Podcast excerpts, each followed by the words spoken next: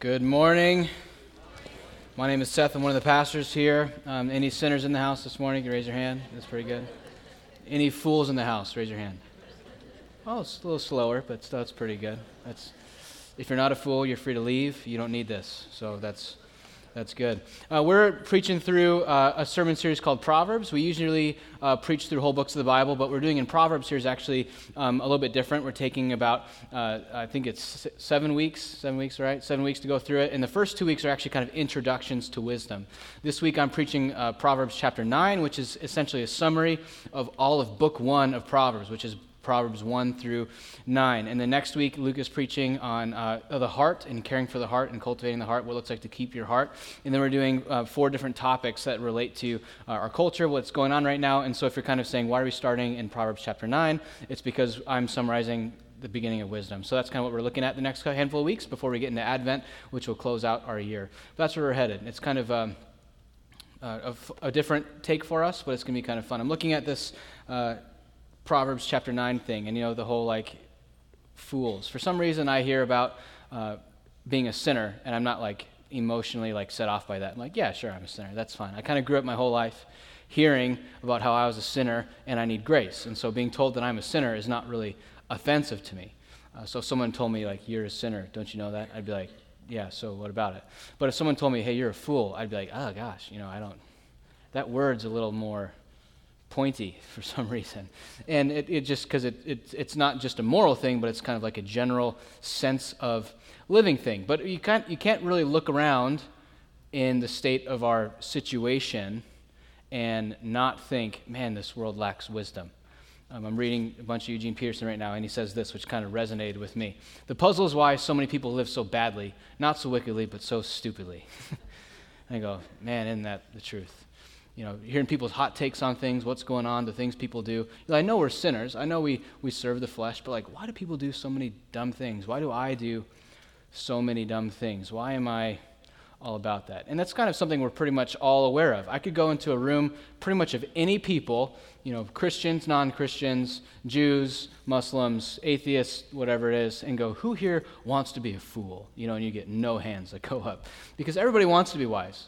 It's like one of the things that I think it's a universal desire. We all want to be wise. I have never met a person who desires to be a fool, unless it's like going to make them money in a movie or something like that. But generally, people don't, just don't want to be fools. They don't. But then, why, why, why is everyone so foolish? Why do I do foolish things? Why do you do foolish things? And we, uh, a lot of cultures have had, I think all cultures have had a kind of a way of dealing with this uh, wisdom deficit we have. You might have grown up in a house where there's kind of proverbial sayings, you know, household isms. Like my house grew up, and I was texting my siblings about it. What are some of the things that dad always said? And the number one thing they all texted back was, even stupid knows pain. That was like the, you kind of like, let me, let me understand Seth and all his problems. You can know that I was raised with that as my worldview. You know, even stupid knows pain. That's like a wisdom saying. And it's kind of silly because it's kind of ridiculous and it sounds really bad. But you think about like that applies to training a dog. You know, that's how I train my dog. That's all I need to know. Even stupid knows pain. You know, you make it hurt bad enough, they'll stop. You know, and but then but then also it, it applies in more serious situations to like people engaging in destructive behavior. When it hurts bad enough, they'll stop doing that. Hopefully, even stupid knows pain. But you kind of recognize that wisdom is not uh, promise. It's not even a command, but rather it's just kind of generally true. And so we enter into these proverbs. We have to recognize that they aren't promises, they aren't commands, but they're wise sayings that help us see the way things generally are. Just like look both ways before you cross the street.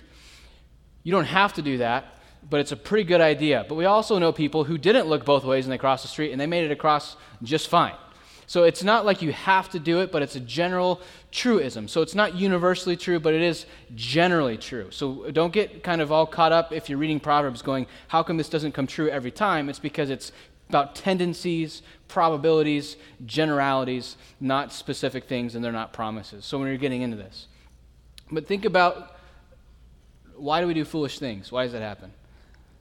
When I think about the word philosophy, you know, I was a philosophy major and I asked my wife about this. When you think philosophy, what comes to your mind? And she said, old men, white beards, robes, up on a hill, thinking.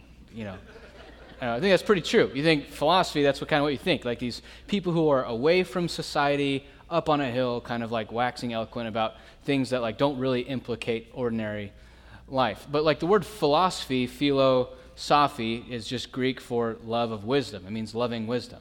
And so we talk about this love of wisdom, but like this kind of Greek conception is people who are far off, thinking deep thoughts. But rather, what we have here in the wisdom tradition in the Old Testament is not people who are far off, thinking high, lofty thoughts, but people who are um, fathers and farmers and rulers, dealing with the messy stuff of life. They're really involved in the nitty gritty. And this picture we get here of the way of wisdom calling and the way of folly calling I remember when I was uh, in college and I was dating my wife before we were engaged, and she went to U of A, you know, folly, foolishness. and, you know, she did the best she could with the information she had, and she made the wrong choice.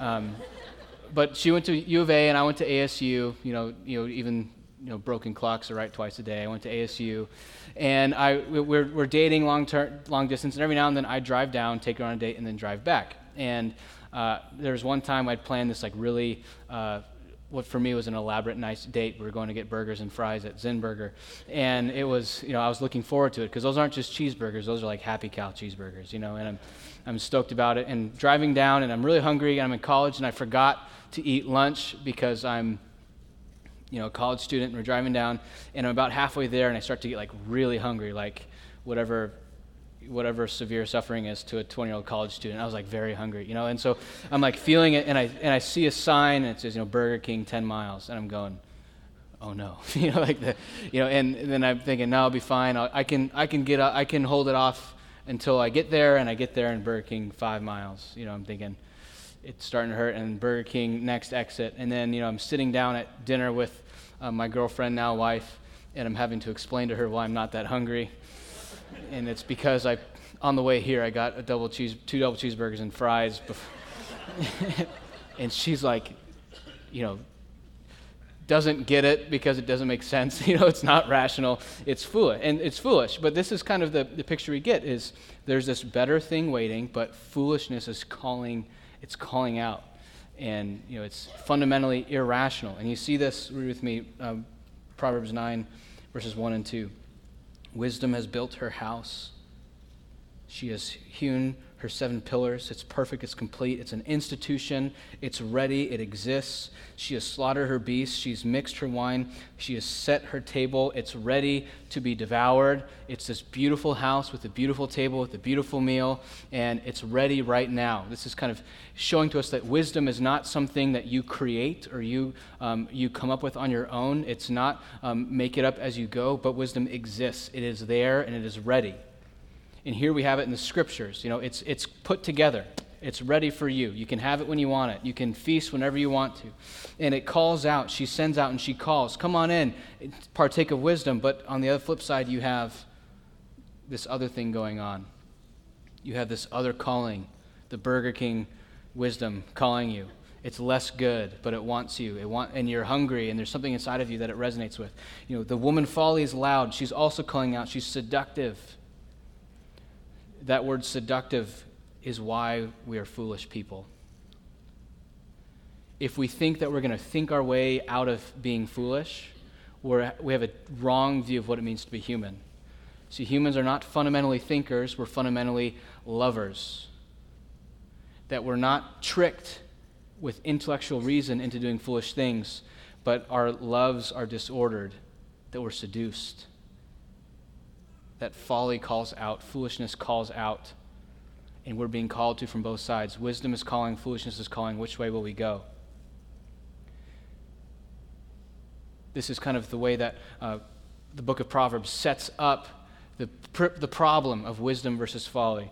Not that we need to think the right things, not that we necessarily even need to like get the right information, but our hearts are disordered in different directions what we're going to see here in this book is uh, kind of three things in this chapter. We're going to see three persons, we're going to see two fears and one solution, but all in this context of the fact that wisdom is calling and folly is calling. And even right now, every single person in this room is being called out to by wisdom and folly simultaneously. The question is which one will we listen to? Which call will we respond to? Who will get our yes and who will get our no? Let me pray, and we're going to dive into this passage.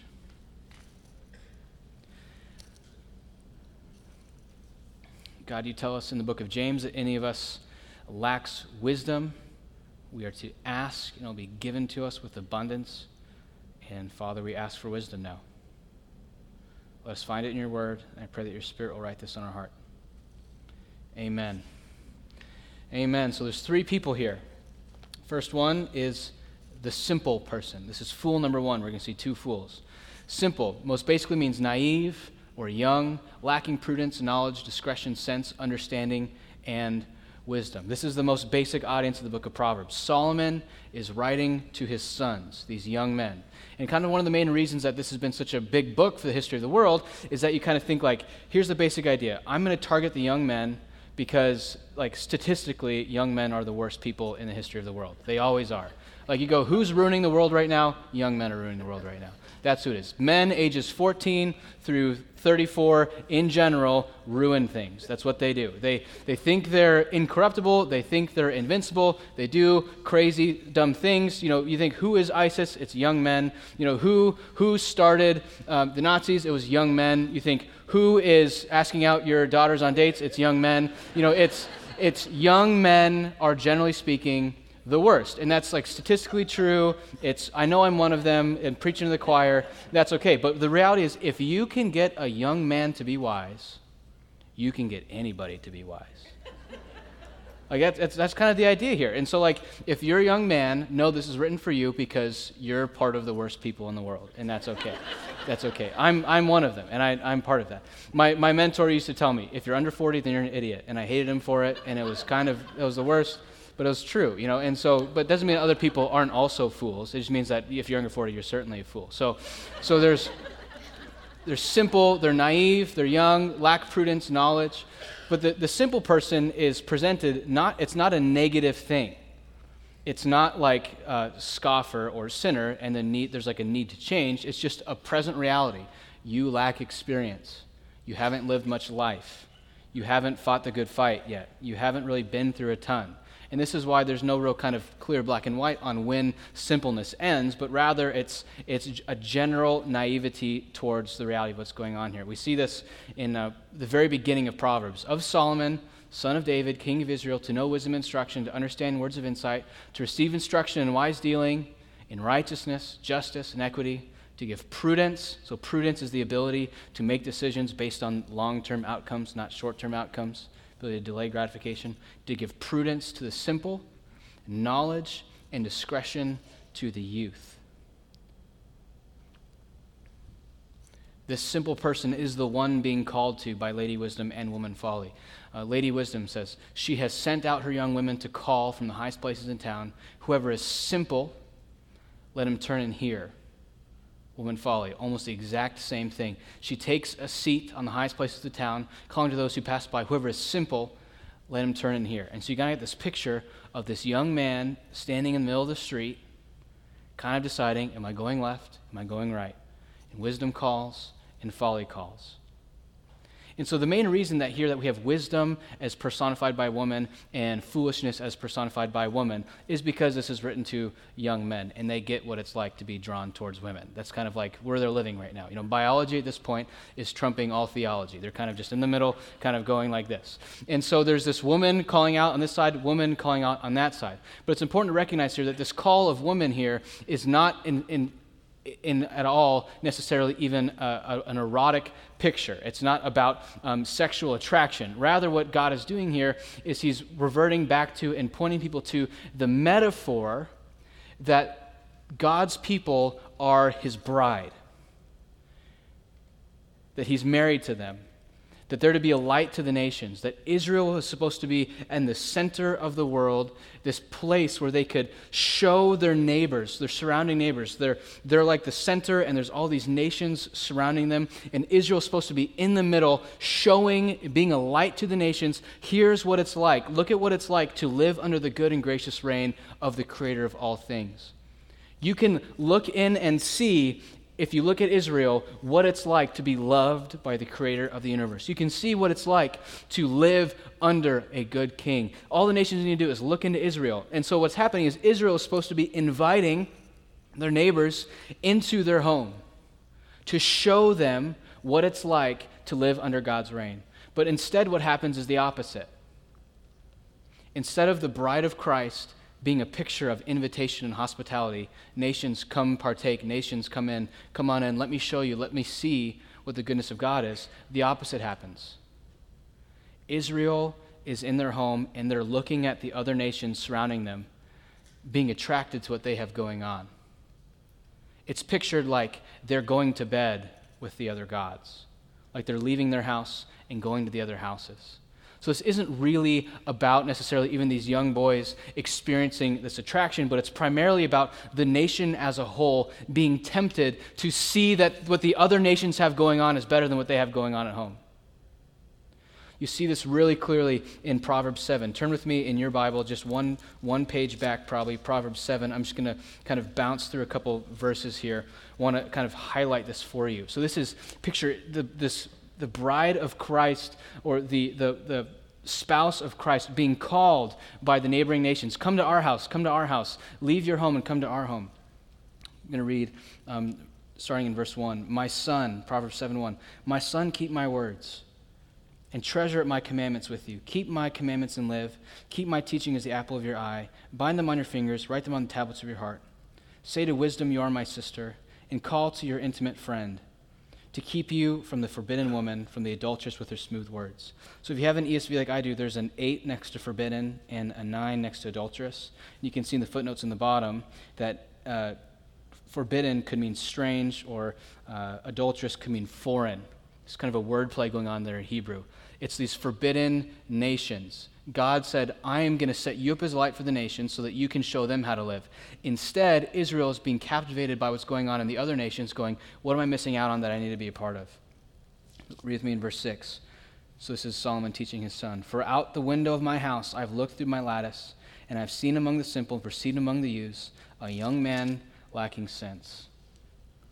Verse 10 And behold, the woman meets him, dressed as a prostitute, wily of heart. She's loud and wayward. Her feet do not stay at home. Verse 13. She seizes him and kisses him, and with bold face she says to him, I had to offer sacrifices and today I've paid my vows. She's saying, I know what we're going to do is sin, but you believe in grace, right? Come on over. And now I've come to meet you, to seek you eagerly, and I found you. Verse 19. For my husband is not home, he has gone on a long journey. He took a bag of money with him. At the full moon, he will come home. Verse 21 With much seductive speech, she persuades him, and with her smooth talk, she compels him. All at once, he follows her, as an ox goes to the slaughter, or as a stag is caught and fast, till an arrow pierces its liver, as a bird rushes into a snare. He does not know that it will cost him his life. This picture of Israel in God's house walking about, called to be wise, and you have calling out, Come to my house, my husband's not home. I know you, you have a good father, but there's perfume on my couch. I know you have this, come on over. So the simple is being called out to. You see, what makes the simple person simple is that he doesn't know. Verse 23 He does not know it'll cost him his life at the end of verse of chapter 9 verse 18 he does not know that the dead are there. This isn't a threat of judgment for this young man. This is a description of reality that the people who give in to folly are dead even while they're alive. They're zombies. They might externally have the appearance of life and life to the full but internally they've already gone to sheol which is just the burial grounds. They're in the ground. It's the question I have for us this morning as we sit here reading about this simple person. Do you think that you are at risk? Do you think that? Or do you think you're above temptation? You know, I hear all the time when some famous person or some famous pastor or some whoever this person gets caught in adultery or launders money or fill in the blank, whatever it is. And I think, man, my self righteous heart, my flinch goes like this I would never do that. That's folly because I would do that, and you would do that. That you are being enticed presently, right now. That the woman folly is calling out to you. That the neighbors that you're around who are not in fellowship with God the Father you are tempted to be like them. You are tempted to leave the household of God and become a part of what the neighbors are doing. Just as Israel was tempted to be like the nations, you are tempted to be like the nations. Just as Israel so often was pulled and enticed to believe that the grass is greener outside of God's household, so also me and you are pulled and enticed and seduced. Do you think you're being seduced right now? Do you think that? Because you're at your most dangerous when you think you're not being seduced. You're in the worst position when you think, I'm just a neutral decision making person. I see clearly. This isn't about my heart. I'm just, I can just decide right and wrong all the time. Rather, you are being called out to by folly. Come nearer, come nearer, come nearer. Burger King is saying, Turn in here. Get rich quick games are saying, Turn in here. You might have started a diet, but that cupcake is saying, Come on over. You might have known I shouldn't go out drinking with that person, but they're saying, Come on over. You might know that neighbor, you do not need to be in that house, and they're saying, Come on over. You know your spending's out of control, but the BOGO is saying, Come on over. Whatever it is. You are being enticed into folly at all times and in all places. And if you don't recognize that you are in the middle of the street walking, and wisdom's calling and foolishness is calling, you will perpetually accidentally drift towards foolishness. Wisdom does not happen on accident, foolishness does. Person number one, the simple. Person number two, the scoffer, a mocker, literally a scoff. Experience has hardened their heart and clouded their judgment. There's a callousness to them. They're closed off, defensive, bitter, reactive, slow to listen not attentive to God. In the Old Testament, the scoffer is the worst of all people. Psalm 1 says, Blessed is the man who walks not according to the counsel of the wicked, nor stands in the way of sinners, nor sits in the seat of scoffers. There's like an escalation thing going, or a de escalation thing going. You think wicked people are bad, sinners are bad, scoffers are in the worst place. They're so hardened to God, they just mock him. They can't receive feedback, they don't really uh, they're not open to instruction. They're just closed. They're hardened off. Read with me um, in verses 7 and 8. Proverbs 9, verses 7 and 8. This is how you know if you're a scoffer.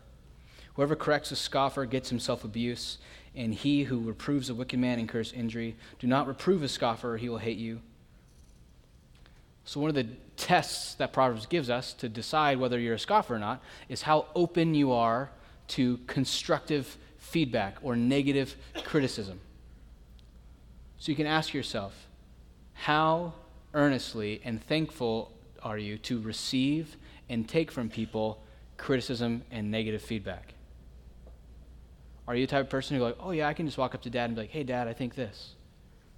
Or are you the type of person who like your household trembles and has to pray for weeks before they bring up to you the smallest thing because they're terrified of your emotional violent reactions?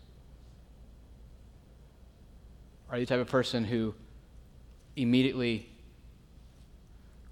someone gives you opportunity to be a better follower of Jesus and you at first push back and say, You don't know who you are, you don't know who you're talking to? Or is there a softness to you to receive and to be changed by the people of God as they try to encourage you in your walk? I was discipling a group of guys at one time, and I wasn't doing a very good job but all of them went off and were committing some pretty serious sins together. I'll just leave in the blank there, whatever that is. And one of them, at one point, kind of experiences conviction and goes, Guys, this is not good. We need to stop. And a couple of them kind of go, You know, you're right. But one of them in particular was mad at that guy for six months and used his opportunity to critique the way that this guy brought him feedback you know, next time do it like this. Next time do it like this. Uh, if you would have done it like this, that would have been better. Who do you think you are telling me this? And it's like receiving the feedback became an opportunity to say, next time you bring this up, here's, let me give you 10 pointers on how to give me feedback better next time. And it's like a way of kind of shielding yourself. So when someone comes to give you feedback, correction, reproof? Do you react defensively? Do you use this as an opportunity to give them feedback on their feedback skills? or do you receive? Because the wise person receives. The wise person is skillful. Wise most basically means skilled. They're good at life. They're full of skill. Just like someone who's good at building a wall, that person is a wise wall builder. Um, this wise person's wise at building a life. Skillful, clever, perceives, sees clearly.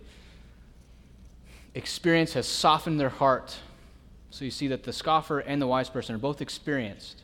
But experience has turned one into a cynic and has calloused them. But one experience has turned them into someone who sees more clearly and they're softened. Slow to speak, they're perpetual learners, they're open, they're attentive to God. Read with me verse uh, 8 and 9. Reprove a wise man, and he'll love you. Thank you for that feedback. I'm sure that was hard for you to want to give that. I'm sure that made you nervous to try and criticize me like that. But I appreciate you going your way to do that.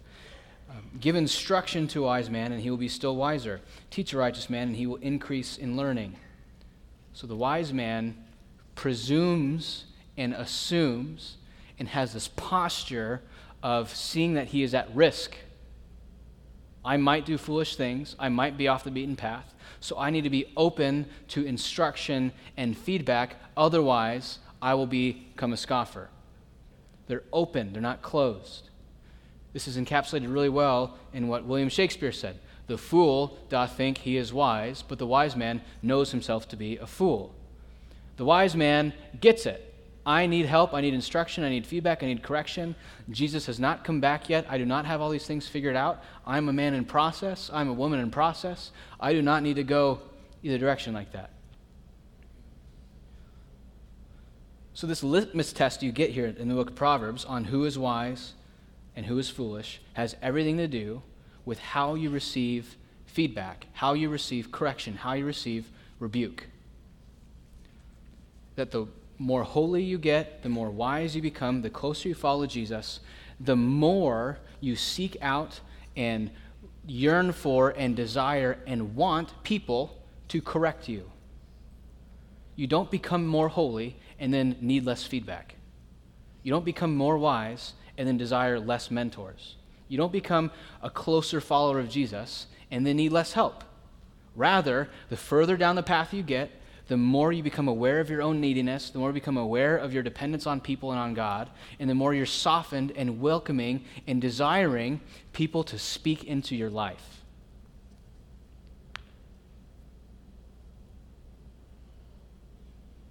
It's important here to kind of notice that this isn't a black and white thing. There's not people who are scoffers all the time or people who are wise all the time. Rather, these kind of reflect postures, not positions.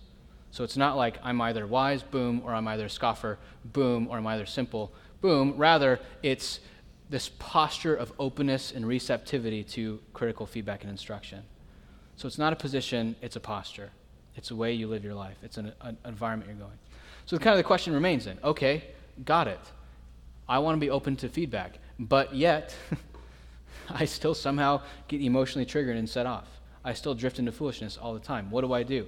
And what Proverbs teaches us here is that there's these three persons, but there's these two fears. And these two different fears actually shape our affections and our heart and the ways that we go different directions.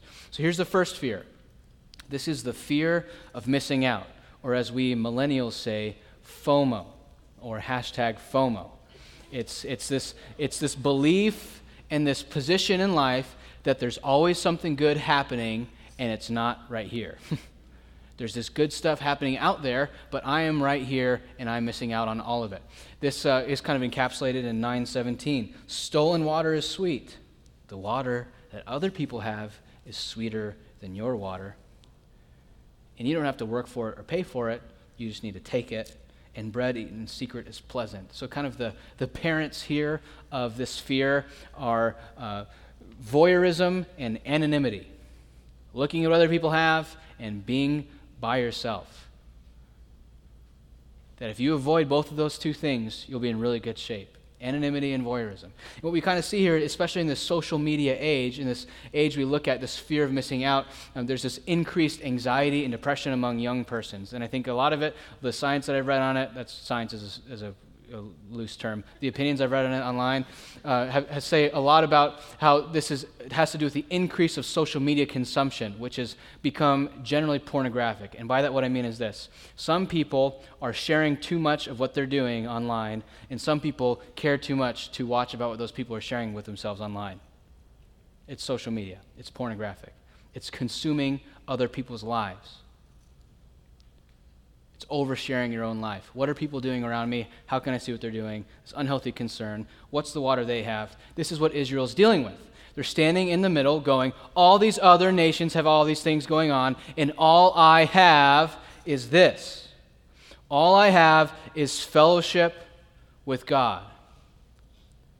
All I have is a relationship with the creator of the universe. All I have is a Heavenly Father who loves me unconditionally, regardless of my hard heartedness. All I have is a people of God who point me to the Scriptures. All I have are the feasts and the festivals of God who wants to remind me and show me that all good and perfect blessings come from Him. All that I have is the people of God loving me and supporting me and pointing closer to God. All that I have is reality, living within it, being instructed how to live within it. And all that I have are the words of God to me personally saying, Here you go, Seth, let me show you the best way to live in the world I created. That's all that I have. And the other nations must have better stuff than me. So I'm going to listen to the woman Folly who says, Look at what these other people are doing. Look at the money they're spending. Look at the things they're eating. Look at the women they're with. Look at how many women they're with. Look at the fun. Look at the. And it's this fear of missing out. What are other people doing constantly? Stolen water is sweet, bread eaten in secret is pleasant. So here's what we need to drive out this fear, we need the expulsive power of a greater fear. We need to fight this fear with fear of the Lord. Here's the uh, next fear. Proverbs 9:10. The fear of the Lord is the beginning of wisdom. So this phrase fear of the Lord, it's four words in English, it's one word in Hebrew. It's actually a bound phrase. It's one thing. It's it's not like fear of the Lord, it's fear of the Lord. It's one thing. You could uh, put dashes in between it. Fear dash of dash the dash Lord, fear of the Lord. And it's, this phrase occurs about 138 times in the Old Testament, and fear of the Lord is the center of what it means to be a good follower of Yahweh in the Old Testament. In all the wisdom lit- literature, Job, Psalms, Proverbs, Ecclesiastes, all approach this question of what does it mean to be wise from different angles, and all arrive at the same answer. To be wise is to fear the Lord. To fear the Lord is to be wise. It's a cycle. Watch this. Every single book uh, of wisdom concludes or has this highlight of this, right in the center of Job, Job 28 28. And he said to man, Behold, the fear of the Lord, that is wisdom, and to turn away from evil is understanding. So, what is the fear of the Lord? Here we see that fear of the Lord is absolutely linked to repentance, turning from evil. Do you turn from evil? You fear the Lord. Do you fear the Lord? You turn from evil. Ecclesiastes 12:13 at the very end of the book. The end of the matter. All has been heard. Fear God, keep his commandments, for this is the whole duty of man. What does fear of the Lord do? Job 28 teaches us it causes repentance. Here, Job 20, here Ecclesiastes 12 teaches us that fear of the Lord causes us to obey the commands of God. Psalm 111:10. The fear of the Lord is the beginning of wisdom. Again here, beginning is not like start finish beginning, it's like foundation beginning. You're building a house, a house of wisdom.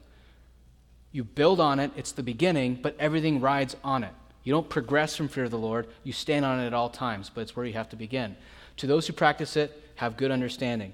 Even in, earlier in Proverbs, it says, My son, if you receive my words, making your ear attentive to wisdom, then you will understand the fear of the Lord and find knowledge of God. So you begin with fear of the Lord, but then the more wise you become, the more you understand fear of the Lord.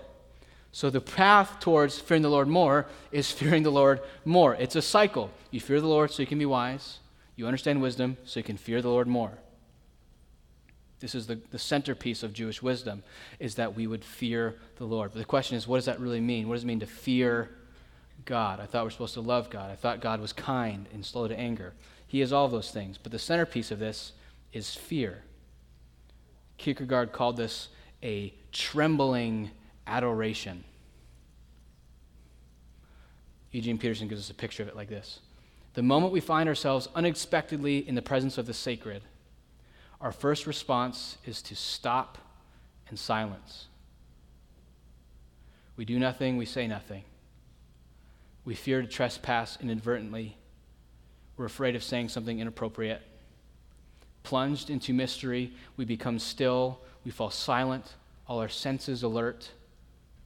This is the fear of the Lord. We don't so much lack knowledge, we lack reverence. To walk into the presence of someone far more important than you. remember when I was uh, going to ask my wife to marry me, I had to go to her father's house to ask for permission. You know, I go over there. I know the guy. He's a nice guy. He's a kind person. But my palms are sweating. My heart is racing. I'm pretty sure he's going to say yes. It'd be really surprising to me if he didn't. But I'm still there's a there's a healthy nervousness there. I'm about to ask a man for something holy. I'm about to meet him on his territory where his rules stand, and I'm about to, in a place of vulnerability, go, Can I have something that's yours? It's a healthy fear. Similarly, kind of thinking about fear like this.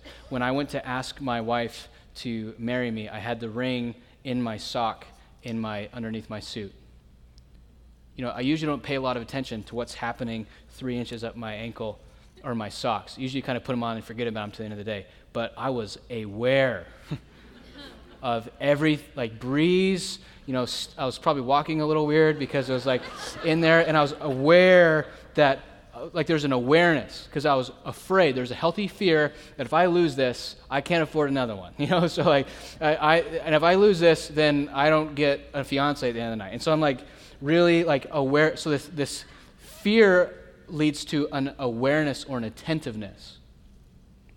Similarly, my wife is very afraid of cockroaches you know, which is irrational, just to be clear. That's not a rational fear. Cockroaches cannot hurt you, they can't do anything to you. The worst they could do is like make you waste time chasing them around. But there's this fear of them.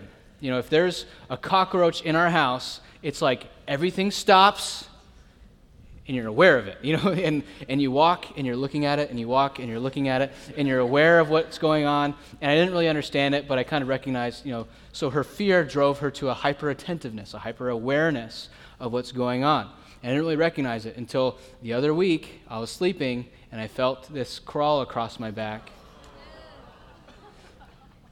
And all of a sudden I went from not afraid of cockroaches to uh, terrified of cockroaches. I don't know if you've ever crushed a cockroach in your bare hand before. But I do not recommend it. so I leap out of bed, you know, like with the, the legs coming through my fingers, you know. but then, you know, you know, we, anyway, I was the next like very the next weeks i was very aware of every time my sheets moved in bed you know you know because it was reminding and, and so this is fear fear that creates awareness fear that creates attentiveness so to fear the lord is really to attention. It's he commands your attention. He draws your attention. You look at him. You can't look away. He, he captivates. This is fear of the lord. But we fail to fear the Lord all the time. We drop out of awareness. We no longer see Him, we no longer sense Him. Every foolish decision you've made, every sinful decision you made, probably began with you dropping out of awareness of God's presence. Probably began with you losing fear of the Lord. So, what do we do? Now what? Solomon in the Proverbs has this power to diagnose, to expose, to reveal. But what do we do? And this is why I'm thankful that I can read my Bible as a Christian and not only as a Jew, because the Proverbs point me forward. So we see what has happened. This is a really good point I was about to make. There we go. so there's three persons, two fears, and one solution. And here's that solution. It's the wisdom of God in the flesh. Solomon could say wise things, but Jesus Christ came in the flesh and was the wisdom of God to us. 1 Corinthians 18, 24, and 30 say this For the word of the cross is folly to those who are perishing. In the eyes of the world, the gospel of Jesus Christ is folly. God cannot take on flesh, live a sinless life, die a substitutionary death on the cross, and rise from the dead. That's foolishness. As Christians, we say, I know why you think that's foolish, because it sounds ridiculous. But to us, it is a center of wisdom. Jews demand signs, and Greeks seek wisdom, but we preach Christ crucified, the power of God and the wisdom of God. And because of him, you are in Christ, who became to us the wisdom of God. That we can read Proverbs and have our minds filled with all of what it looks like and things like to be wise. But if we really want to see a vision of a wise life, don't look at Solomon. He blew it. Don't look at David. He blew it. Read the Gospels. You want to see a vision for wisdom? Read Matthew, Mark, Luke, and John. Because Christ is the wisdom of God incarnate, the wisdom of God in the flesh. He comes on our behalf and succeeds where we fail. He's wise when we're foolish and he dies in our place on the cross. And so, we as people, we can fear God and not be ashamed and filled with self hatred because of our failures, but we can fear God and be aware of and in his presence and instead be motivated by grace to walk and obey him when we recognize that wisdom is not just an abstract thoughts or ideas, but wisdom is what it looks like to live as a Christian, as a believer, in the context of nations and neighbors who are calling out to us, drawing us away from exclusive loyalty to God the Father. That ultimately, wisdom is Christ likeness. Wisdom is following Jesus. This is what it means. The most basic and the most wise thing, the wisest thing you will ever do, is believe the foolishness of the gospel and obey God. That's the wisest thing you'll ever do. Believe the gospel and obey God. When the rubber meets the road, this is what it looks like. You believe that Christ entered into the world, died a death, rose again from the dead, and now by his Spirit is with you, and you can fear him and be aware of him and believe that the gospel is sufficient, and now you can walk in obedience to him, conforming yourself to his commandments, repenting, turning from evil.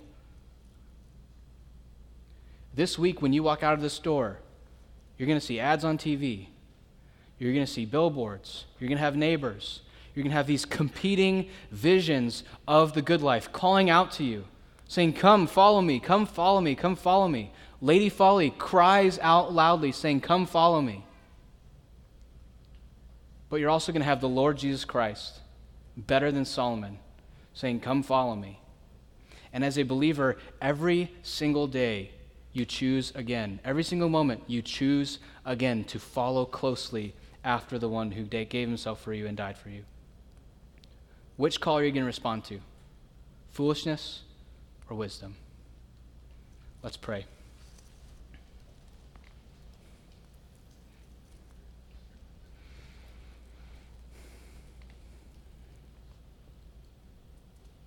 God, you're good to us. Thank you for this uh, wisdom you've given to us in the scriptures. Pray that you can make us aware of the ways that we are being seduced by the world around us. But I pray that we can also be equally aware of the way that you are seducing us. You're drawing us in deeper into love. You're calling out. Let us be a wise people. Amen.